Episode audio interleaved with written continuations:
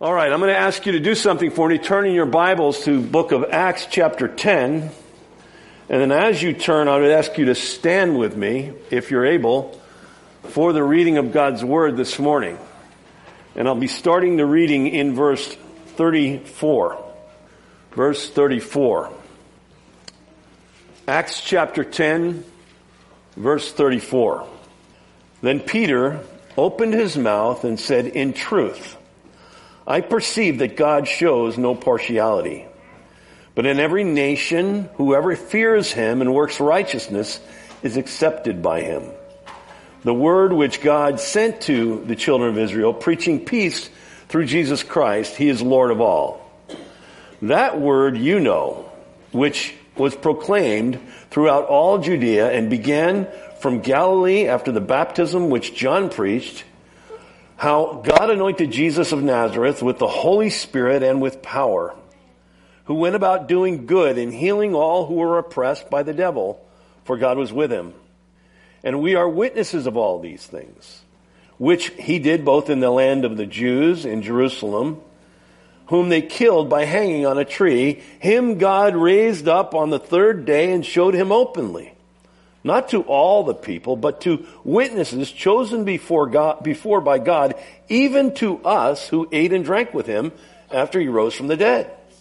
And he commanded us to preach to the people and to testify that it is he who ordained, who was ordained by God to be judge of the living and the dead.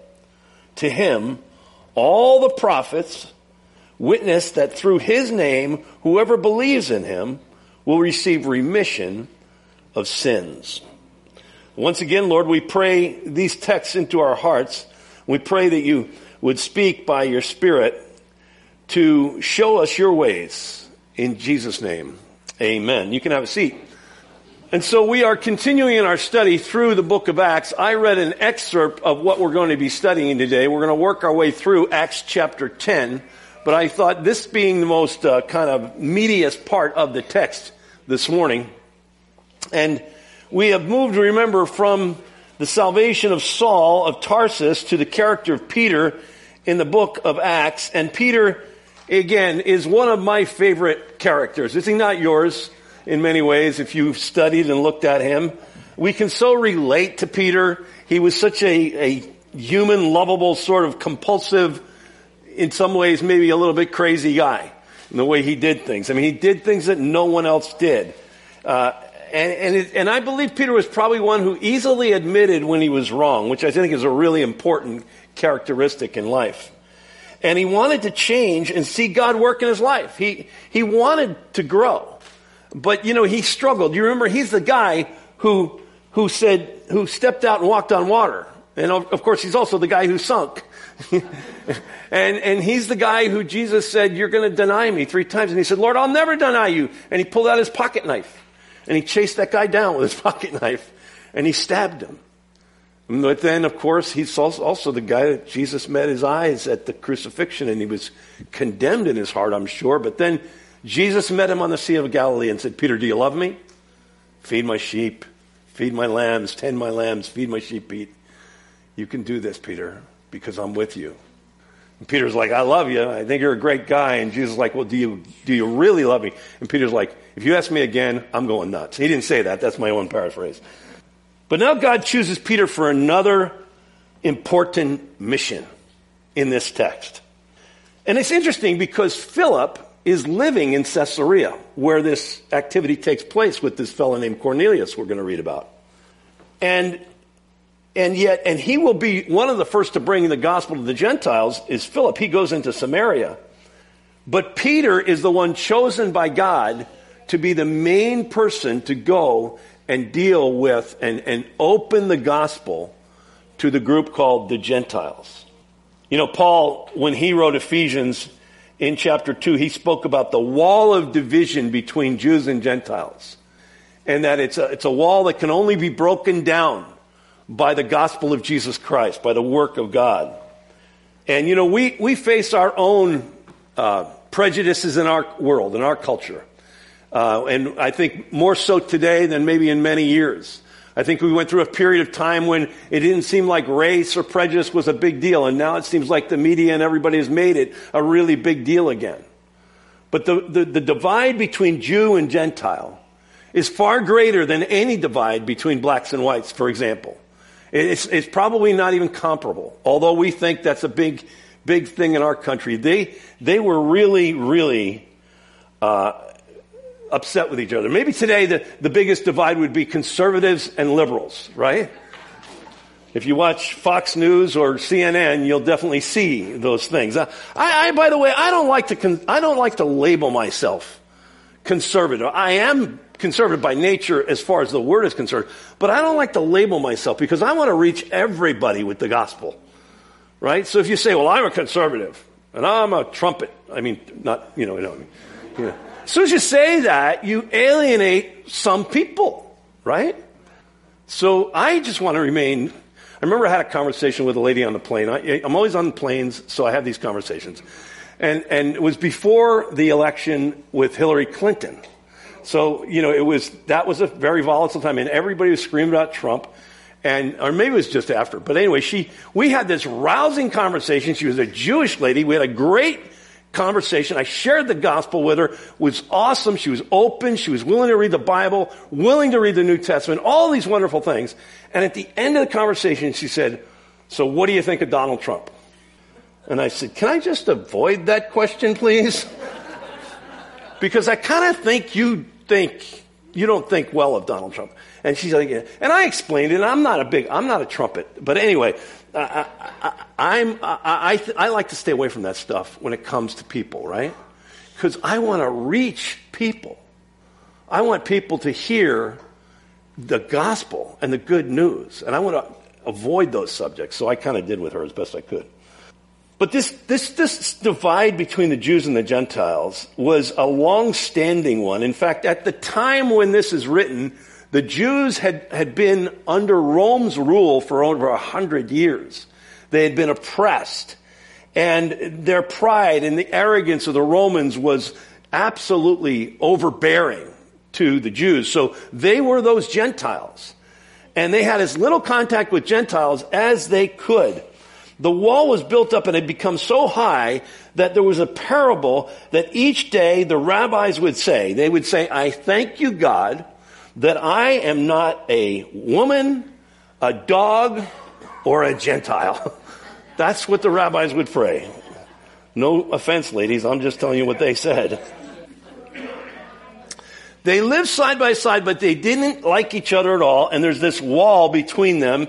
And in Acts 1 8, we know that Jesus, when he came and he sent the Holy Spirit, he said, You will be witnesses of me in Jerusalem, remember?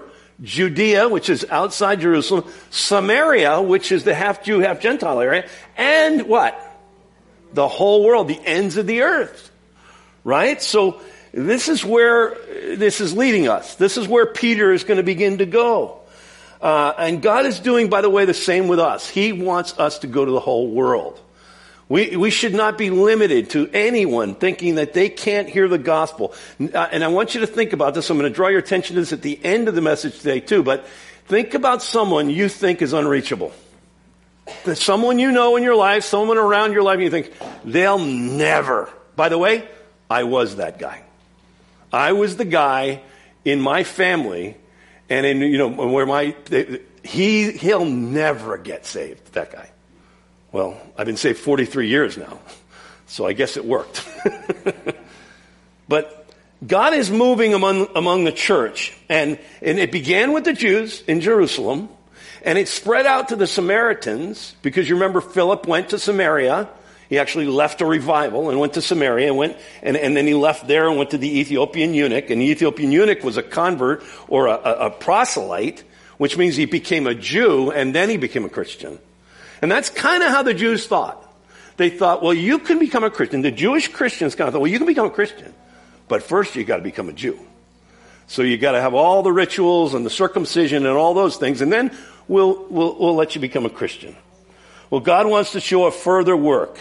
And so we're going to see three things that, that work out here. A vision that Peter had concerning clean and unclean food a vision of Cornelius commanding him to send to Peter and the gift of the Holy Spirit falling upon the Gentile church. We're going to see that in our texts.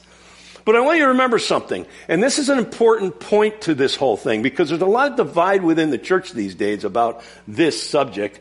Did Jesus die only for those who are elected, or did Jesus die for the sins of the whole world? And, and I, I go the second way. Now, I heard, I've, I've listened to the other arguments and I've listened to what they mean, and they, to me, it's a lot of playing around with words. To me, I find it simple when I read 1 John 2, 2. And he himself is the propitiation for our sins. That, by the way, is a big fancy word that means the substitutionary sacrifice that satisfies the wrath of God. It's the propitiation. God is satisfied with Jesus' sacrifice. Okay? He is the propitiation for our sins, and not for ours only, but also for the whole world. Jesus Christ's death on the cross is sufficient sacrifice for the sins of the whole world. And this, by the way, is why you can never add to the work of the cross. Because you think you can add to the work of the cross. If God's satisfied with the, with the death of Christ, how do you add to that? You can't add to perfect work. And so many times we think, well, God is only more, God's, going to be more satisfied with me if I pray five hours extra this week. God's not more satisfied with you. He likes it. It's nice. And we like it and it's good for us. That's probably the more important part. It's not so much that prayer, prayer doesn't necessarily change God's mind, but it changes us. Right? And God uses prayer for some reason. I don't know how it works exactly, by the way. I just know it works.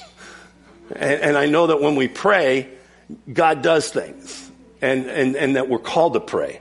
But so Acts chapter 10 verse 1, we're going to work our way through this. It says there was a certain man in Caesarea called Cornelius, a centurion of what is called the Italian regiment. This isn't the mafia. This is the Italian regiment. And a devout man and one who feared God with all his household and gave alms generously to the people and prayed to God always. So this guy is a, is a godly guy already. He's a guy who's pursuing God. We would call him a seeker, no doubt. And he's in this area called Caesarea. It's right next to the Mediterranean Sea. I've been there many times. I've had a lot of trips to Israel, taking another one. I mentioned that last week. And, and, and this is a beautiful area there right on the Mediterranean, Caesarea by the sea or Caesarea Maritima. And it was, it was an area where there are ruins there now. There's a big amphitheater there now. There's a large area where they did chariot races. It's, it's an incredible place to visit now. And it was a Roman town. And here is this man. He's a centurion, which means he is, excuse me, in charge of a hundred men and an officer in the army. So he is a high ranking official. He's a good leader. He's got a steady mind, no doubt. He's able and ready to die at his post. He's this kind of man. He's a man's man, a real man's man. And he's devout. He fears God with all his household. He's very sincere and very serious about his, his life before God. He's, he's thinking about these things. These things are on his mind all the time. And he had carried out this in his entire household. Now, you need to understand that, that Rome was a decadent place. And a man like this would have anything he wanted at his fingertips. He could probably have any woman he wanted or anything else he wanted. And he's, he, yet he's a man, he, it's filled with idolatry all around him, but he's a man who's pursuing the true and living God. So he's a man who stood out in a crowd. And, uh, and he's the kind of man who would look at the culture and decide he wanted something more than what the culture offered. By the way, you young people are here today. Let me just say to you, look at this culture around you and decide you want something more than this culture. Because we're as big a mess as Rome was, if not more. And we're headed for the road to Rome, the same place that Rome went as a nation. And uh, prayerfully, hopefully not, but I don't think that's true. I think we're going there, unfortunately. And so, the, you know, you could become a proselyte to worship on Saturday, but you had to, again, completely convert to Judaism. And it would, that would be a good place to start your walk with God. But this man is just fearing God, giving alms, doing what he knows and what he can. And you and I, we know people like this. We've known people like this who get saved, where they're just people who are, in, in a sense, they're good people. There are no good people, by the way. Jesus said that. There's only one good but God. But they're, they're in a sense, they're more, they're more moral. There's a desire for morality. There's a desire to do right. They're seekers. They want God somehow in their life. And that's who this man is. And he's a giving person. And he loves God and he loves people. He wasn't stingy. He desired to help others. He's a man of prayer. And it would seem that in many circles, this man would have been good enough already. But can I just tell you something? As good as this man was, God still said, you need the gospel. As good as this man was, I'm going to send somebody to you who's going to tell you the truth and the real way. Some, uh, you know, and that's exactly what the Bible says. It's not about how good you are. You cannot be good enough for God. Amen? You need Jesus Christ. He's the only one who can make you good. His righteousness is imputed to you through the cross, through the death, burial, and resurrection, and through the acceptance of Him. That's the only way you come. And this man, he'd be considered a seeker, and God knew his heart. And God said, You're a seeker, I'm going to send you somebody. And man, he's going to send him. He's going to send him the apostle, Peter. And so about the ninth hour of the day, he saw clearly in a vision an angel of God coming in and saying to him, Cornelius. So it was about three o'clock in the afternoon. And later we'll see that he's praying. And he's honoring the Jewish time of prayer, which they, they, they prayed at 9, 12, and 3. So it's about 3 in the afternoon. and so it says, and he observed this, and he says, uh, an angel of God coming into him saying, Cornelius. Now, have you ever had an angel appear to you? Not me. But every time you read it in the Bible, an angel appears to somebody, and this guy's a soldier, right? He's a strong man. What does it say? Angel appeared to him and he stood up and saluted. No. Angel appeared to him and he was afraid. Fear is a natural thing, right? You have an angel appear to you, you're going to be fearful. And, uh, and, and, I'm sure this kind of freaked him out a little bit. You know, I know for me, if I had an angel literally appear to me, it would freak me out. I've only had a couple of times in my life that I thought the Lord personally spoke to me in a sense of not audibly, but I knew, you know, a few times in my life where it's just like almost audibly, you know. And then I've had a few times where I, I dreamt something and it was like I woke up and that was the Lord, you know. And even that we go, whoa. Or you know how when you, when you tell somebody, you pray with somebody and then they, they tell you the same thing and you turn and, and all of a sudden the two stories come together and you go, oh, why do we do that? The Holy Spirit can do whatever he wants, right? But we get fascinated by it. Well, this guy is freaked out because an angel appeared to him and he says, your prayers and your alms have come up from a moral before God.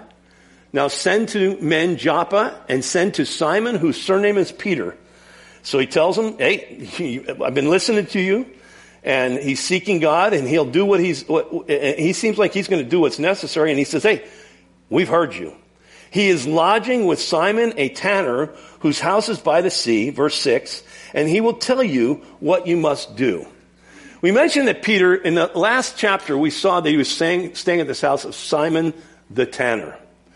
Now, uh, if a woman was married to a tanner, uh, and he, or he became a tanner, it was actually grounds for divorce in the Jewish culture because a tanner was not a place for a Jewish boy. It was not a place for a Jewish man to be because they were around dead animals all the time. They would be skinning these animals and, and getting them ready for turning, it, turning the, uh, the skins into leather. And in fact, you, you, they, they would say you'd have to be 50 paces outside of the city if you were a tanner, and you wouldn't want to live downwind of a tanner. So, I mean, I don't know if you've ever had a dead animal around, it, it kind of stays around for a while. Um, you know, it, it, it, can be, it can be a rather a dead carcass, you know, kind of thing. I, I had a rat one time that I found in the corner of my house in the garage, and it had been there for, I don't know. It didn't look good. I tell you, and it didn't smell. I, I found it because of the smell. I was like, I got to find this thing and uh, it was terrible. So they, this is what a tanner. But a Jew would never normally stay with a tanner uh, for obvious reasons. The dead carcasses they would be considered unclean, as ceremonially unclean. So Peter, he's softening. Now this is what God's doing. He's got him staying at the house of a tanner, which is unclean in Judaism, preparing Peter for what he's going to see in this vision. right? And the angel said, he'll tell you what you have to do. And, and, and, and verse 7, he says, And when the angel who'd spoken him departed, Cornelius called two of his household servants and devout soldier from among them, and uh, who waited on him continually. And when he had explained all these things, he sent them to Joppa. Now, Joppa is another small town not far away from there.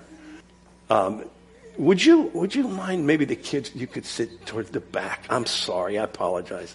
It's just and we don't have Sunday school today. We normally do. I apologize. Maybe, but right there in the corner, there's some seats. Thank you. I'm so sorry.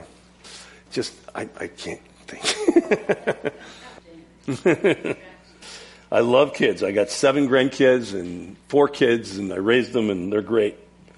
Um, so, I don't know where I left off here. Verse 7. So, you know, he's in Joppa, and in this area of Joppa, this is a, another small town right on the Mediterranean Sea, not far from Caesarea. So Peter is going to travel over to that place, and and um, and in verse, it's about 20 miles or so, so it's a bit of a journey. And it says the next day, as they went on their journey and drew near to the city, excuse me, they're traveling to Peter. I said that, that he was coming to them. They're traveling to Peter. And, and there were all kinds of, uh, Peter's, Peter's there in the place, and when he's up on the housetop, verse 9 tells us, it's around noon, there's a flat roof, he's got a living, there's additional living space. They would often use their housetops as living space, and he's up there, and when they became, he became very hungry, he wanted to eat, and while he made ready, he fell into a trance. Now, I fall into a trance after I eat. I know about you sometimes. He's falling into a trance before he eats. And it says, descending to him, and they let down, it says that he sees these animals descending and let down in, on the earth. And it was all kinds of four-footed animals, verse 12 of the earth, wild beasts, creeping things, birds of the air, and, and saw heaven opened and an object like a great sheet bound on four corners. So he's got this sheet, and he's got these animals appearing on the sheet, and they're all unclean animals. And so every kind of animal, unclean and clean, and God is giving him a list of animals. Remember, they had only certain animals they could eat. If you study back into Leviticus, there were certain things they could not eat. Things like certain birds, lobster. Couldn't have lobster back then. If you like lobster, no shrimp, no, no shellfish of any kind, things that weren't kosher. And so the voice comes from heaven and says, rise, Peter, kill and eat. And Peter says, not so, Lord. Now, uh, have you ever said not so Lord? I, I mean, you might say not so, and you might say Lord, but let's not say them in the same sentence. This is not a lesson we want to learn from Peter. Not so Lord. For I have never eaten anything common or unclean. I am a kosher Jew.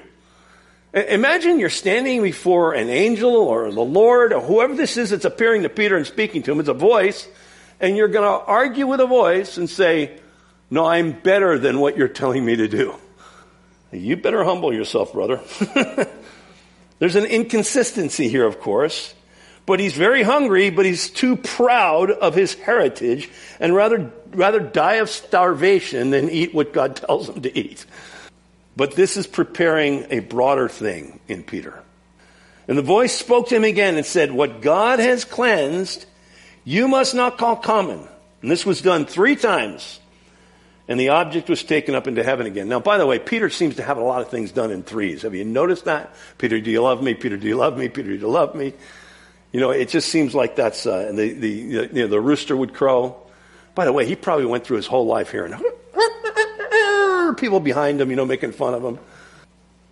But if God gives you something in a vision and a dream, you need to see that it's from him. And he gets this confirmation. He calls and they, it, it, they get confirmation. Look at verse 17. While Peter wondered within himself what it, this vision was all about, the men who had sent from Cornelius had an inquiry for Simon Peter and stood before the gates. So these guys show up and God tells them, prepare yourself. And they called and asked whether Peter, whose surname was Peter, was there. Simon, whose surname was Peter, verse 19. And Peter thought about the vision, and the Spirit said to him, Behold, three men are seeking you. I guess this would be a little bit of a sign, right?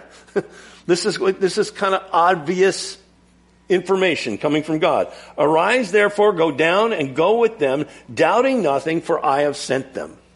Wouldn't you like to know the will of God that way? Wouldn't that be a great way for God to lay out His will to you every day? This one's clear to Peter what he's supposed to do. And Peter went down with the men, verse 21, who had, who had, seen, who had been sent from Cornelius, and said, Yes, I am he who you seek. For what reason have you come?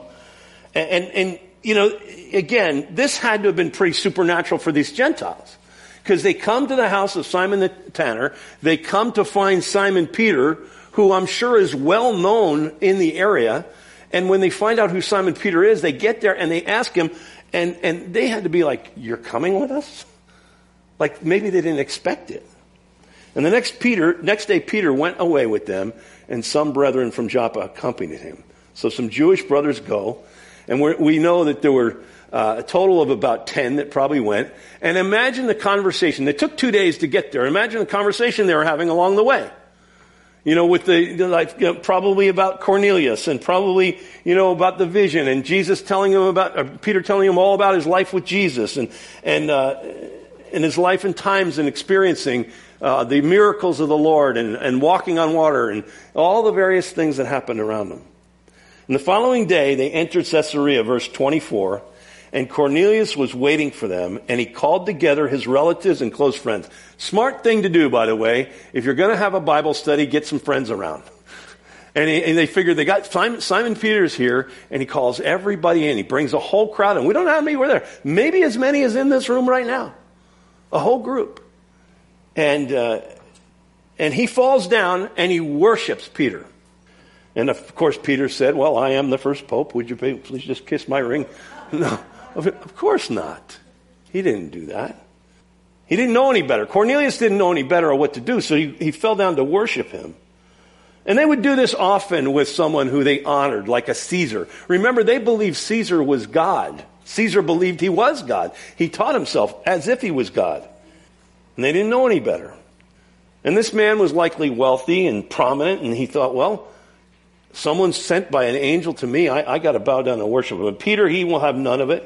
He's not to be worshiped. The saints are not to be worshiped. Statues are not to be worshiped. By the way, I've been to Rome and the, the, the, the St. St. Peter's Basilica in Rome. And they, everybody gets in line and goes past the statue of St. Peter in Rome. And, uh, and I did it just because everybody does it. I wanted to see what everybody's doing. And uh, they go up and they actually kiss the toe of St. Peter. You know, and now, but now they don't, most of them now they, they do this because, you know, it's even pre COVID they were doing that. Because, you know, like, well, I'm not kissing the same thing you're kissing. But you know that he kissed that toe so many times, it's actually been kissed off. That toe is gone. I saw it. There's no toe. and it's just, you know, kind of this statue. It's just a piece of stone. And of course, people do that sometimes. They worship statues. You know, some of them put them on their lawns. We have a lot of that on the East Coast. We're very, there's a very Roman Catholic culture back in the East Coast. So there's a lot of Mary statues all around and things. And Peter doesn't have anything of it. He says, Peter lifts him up and says, Stand up, I am also, I myself am also a man. Gracious, he lifts him up and, and, and will not allow him to worship him. And he talked with him, and he went in and found the many who had come together. So here's Peter in this room filled with Gentiles. Now he's starting to see why God said, Rise, Peter, kill and eat. I'm doing something new here, Peter. I'm doing something creative. And he said, You know how unlawful it is for a Jewish man to keep company with or to, with or go to another nation. it's interesting how he starts that way, right? Now, you guys know I'm not supposed to be here, right? That's kind of what he's saying. But God, look at verse, middle of verse 28, very important. These but gods through the scripture are really important, and this is important. But God has shown me that I should not call any man common or unclean. Walls are coming down, man. God's breaking through. And Peter Therefore, he says, I came without ob- objection as soon as I was sent for. I asked then, for what reason have you sent me? Great question. God has spoken. Peter should have known after all that has happened, but he gives them the opportunity to tell the story. And, and so Cornelius tells the story. He says, I was fasting four days ago in this hour, and at the ninth hour I prayed in my house, and an angel appeared and before me in bright clothing. He's given more detail than what we read the first time. And he says, the prayer has been heard and your alms have been remembered before the sight of God. And by the way, the prayer here is probably a very specific prayer. You know, it's been said that God doesn't answer the prayers of unbelievers. Have you heard that? I've heard that. But that's not necessarily true. He definitely answers one prayer of unbelievers. What is it? Lord, save me. Lord, show me the truth. You know, when I, when I gave my heart to the Lord, that's how it started. I was in a crisis in my life. And my, my, my girlfriend, who's now my wife, was pregnant. And I, we weren't married. We were, you know, not Christians, uh, raised in the Roman Catholic Church, but doing nothing. And that, and, and, and you know, I, I heard the gospel before, but I didn't believe it. And I was going to visit my sister who's a Christian up here in Oregon. And I was in Reno, Nevada, all by myself, and she was in New Jersey, all by herself. And she called me and said, I'm pregnant. And I, it was me It's my fault. I, I, remember crying out to God and saying, God, why did you do this to me? And I, I sort of remember hearing a voice, and that wasn't that, what wasn't that, but it was sort of like, I think you had something to do with it. you know? And so then I cried out to God though, and I said, God, if you're real, show yourself to me. You guys remember that prayer in your life? Something like that? Lord, if, if, if you are genuine, would you reveal yourself? Would you show me the truth? And he did, and I praise the Lord for it. No doubt Simon prayed something like that. Some, some prayer of, Lord, help me. I want to know the truth. And God spoke to him and said, Go get Simon, the fellow in Joppa. Simon Peter. He's staying at the house of Simon the tanner. Bring him here and he will speak to you.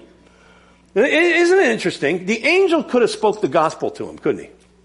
You ever wonder about that? God chooses men to preach the gospel. The angel could, could have said to, said to him, well, you know, Jesus, you, you guys have heard of Jesus, right? And Jesus died on the cross and he rose from the dead on the third day and all you need to do is receive Christ. But no, what does he do? He says, said to Simon, because he wants the gospel to come through the lips of men. Do you realize that we're the ones that are called to preach the gospel? And so, God told me you would have the answers. Not the, not not us have questions. You would have the answers. And Peter opened his mouth. And that's when he, he, he goes through what we read this morning. In verse 34, he said, I perceive that God shows no partiality. The title of my message today is No Favorites in the Kingdom. There's no favorites. God shows no partiality. God doesn't look at the at Americans and say, "Well, I'm going to save more Americans than I am people in, in, in Guatemala or San Salvador or any of these other places in the world. And I've traveled on, you know, God's been gracious to me. I've traveled all over the world and shared the gospel, and I've seen people saved all over the world. And it's wonderful.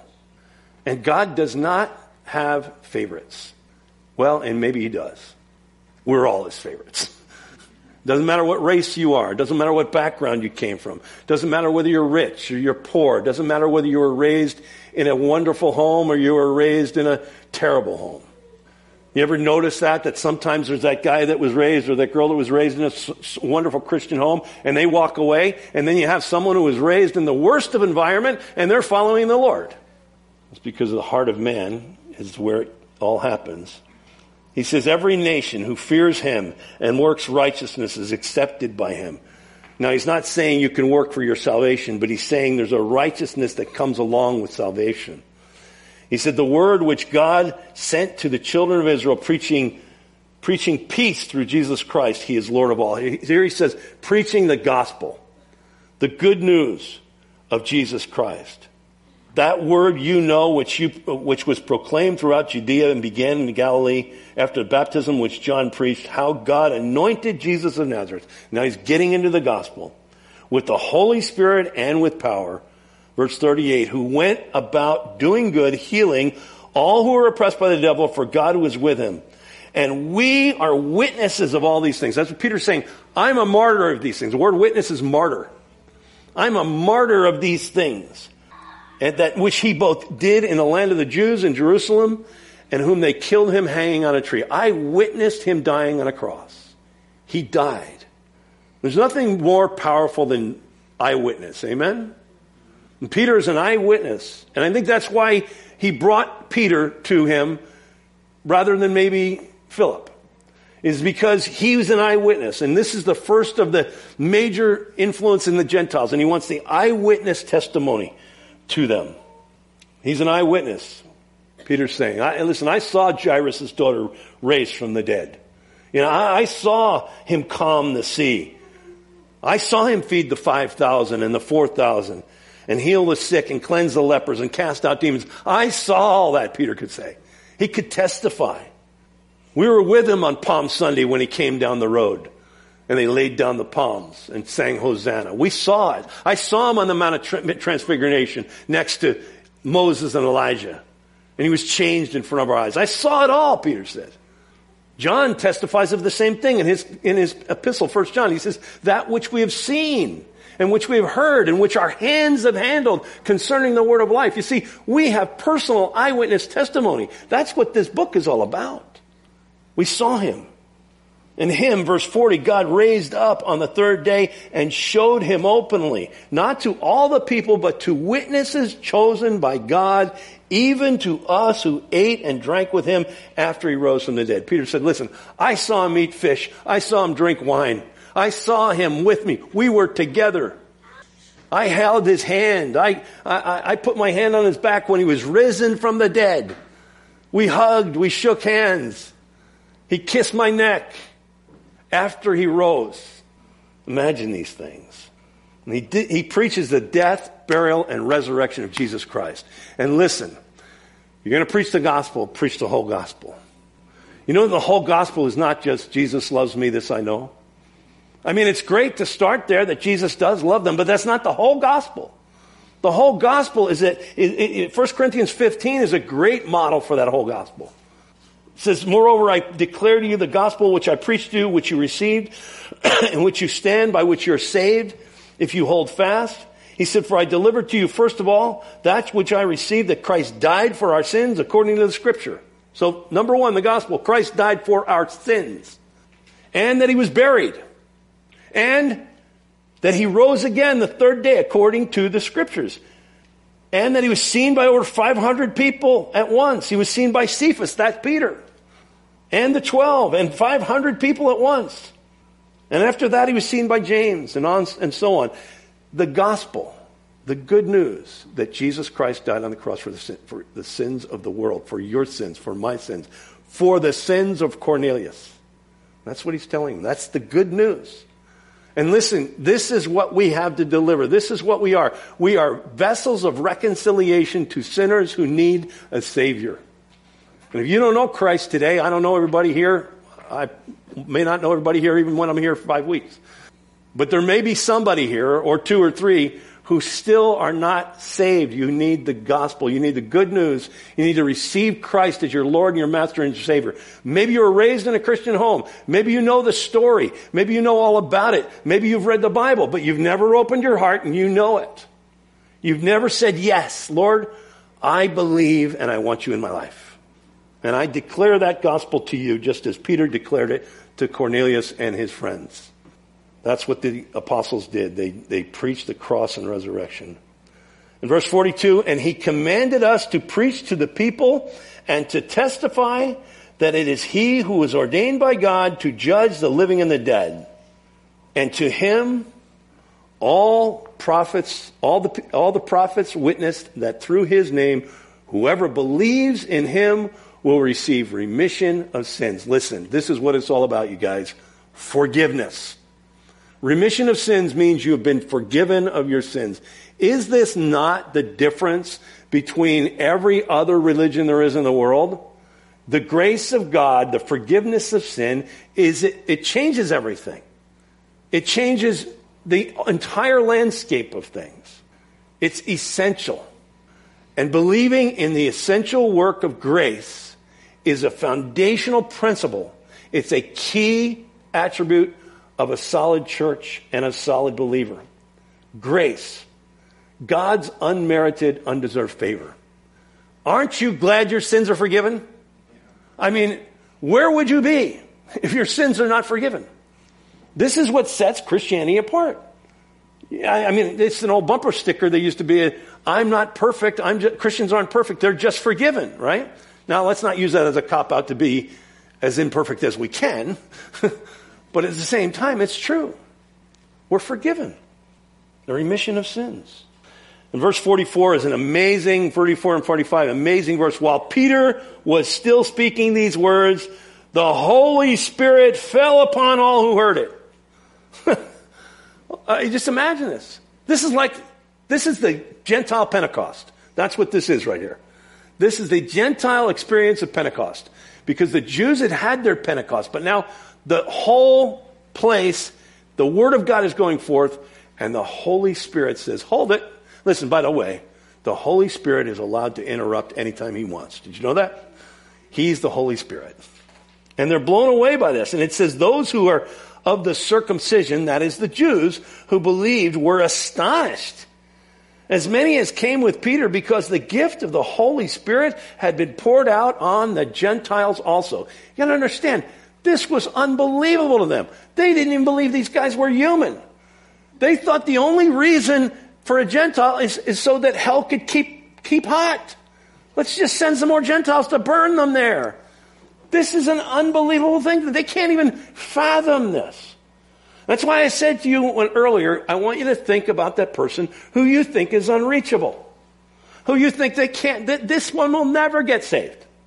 It's impossible. You probably said, it's impossible. Have you ever thought that? You got something, it's impossible. Now, uh, if you're a strong Christian, you know the Lord, you know nothing's impossible with God. But in our human mind, there are people that we think, yeah, well, I pray for them, but you don't know them. You can't believe how messed up they are. I mean, if you knew them, you wouldn't believe they could get saved, kind of thing. And says that they all spoke with tongues and they magnified God. This is an outpouring of the work of the Spirit. They're speaking in tongues. There's an overflow. They're speaking the, the praising and worshiping God in an experience here. And Peter answered and said, Can anyone forbid that these should not be baptized who've received the Holy Spirit just as we have? I, I love that he goes to baptism here. not that baptism saves you. Baptism doesn't save you, but baptism does prove you're saved. It does prove out, or it shows your salvation. It's an outward sign of an inward work in your heart, right? And by the way, if you're a Christian and you have not been baptized, get baptized. And if you need to get baptized, let me know, and we'll do a baptism while, while I'm here. Baptism is an important, very important eh, thing in the church. And I find in these days, for some reason, some Christians don't get baptized. I don't get it. I don't understand it. Why would you not want to be baptized?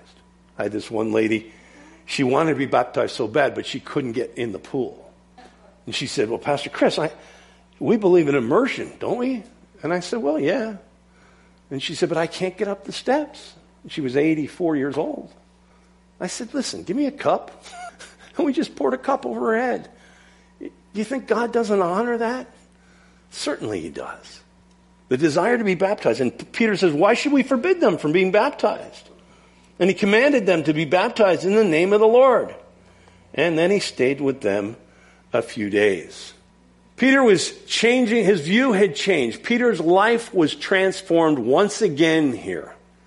And you know, there's a work of sanctification that goes on in all of our lives, doesn't it? You know, where there's something that God is doing and He's showing us different things. He's revealing new things to us, even when we're old, by the way. Older. I'm older. I'm older than some and younger than some. but we need to be open to the Lord changing our hearts and our attitude toward our prejudices. You understand? We're going to see in the next chapter how that he defends his position in the change in Jerusalem. Peter's going to, this is going to be a battle for Pete. He's got to now go to his Jewish buddies. He's got to go back there and say, you know that uh, thing we thought was all Jewish? uh, it's not. It's got greater reach. And he'll face Judaizers. He'll face those And it's not the last time this debate will come up because the apostle Paul will have these Judaizers following him around pretty much everywhere he goes, refuting the gospel of grace and saying, coming in, and in Galatians they come in and say, we know you're saying you're Christians, but you all got to be circumcised. Imagine coming to a whole church of Gentiles, all the men, and saying you all got to be circumcised. And Paul, Peter, uh, Paul says, let them all be accursed. He said that's just not the case.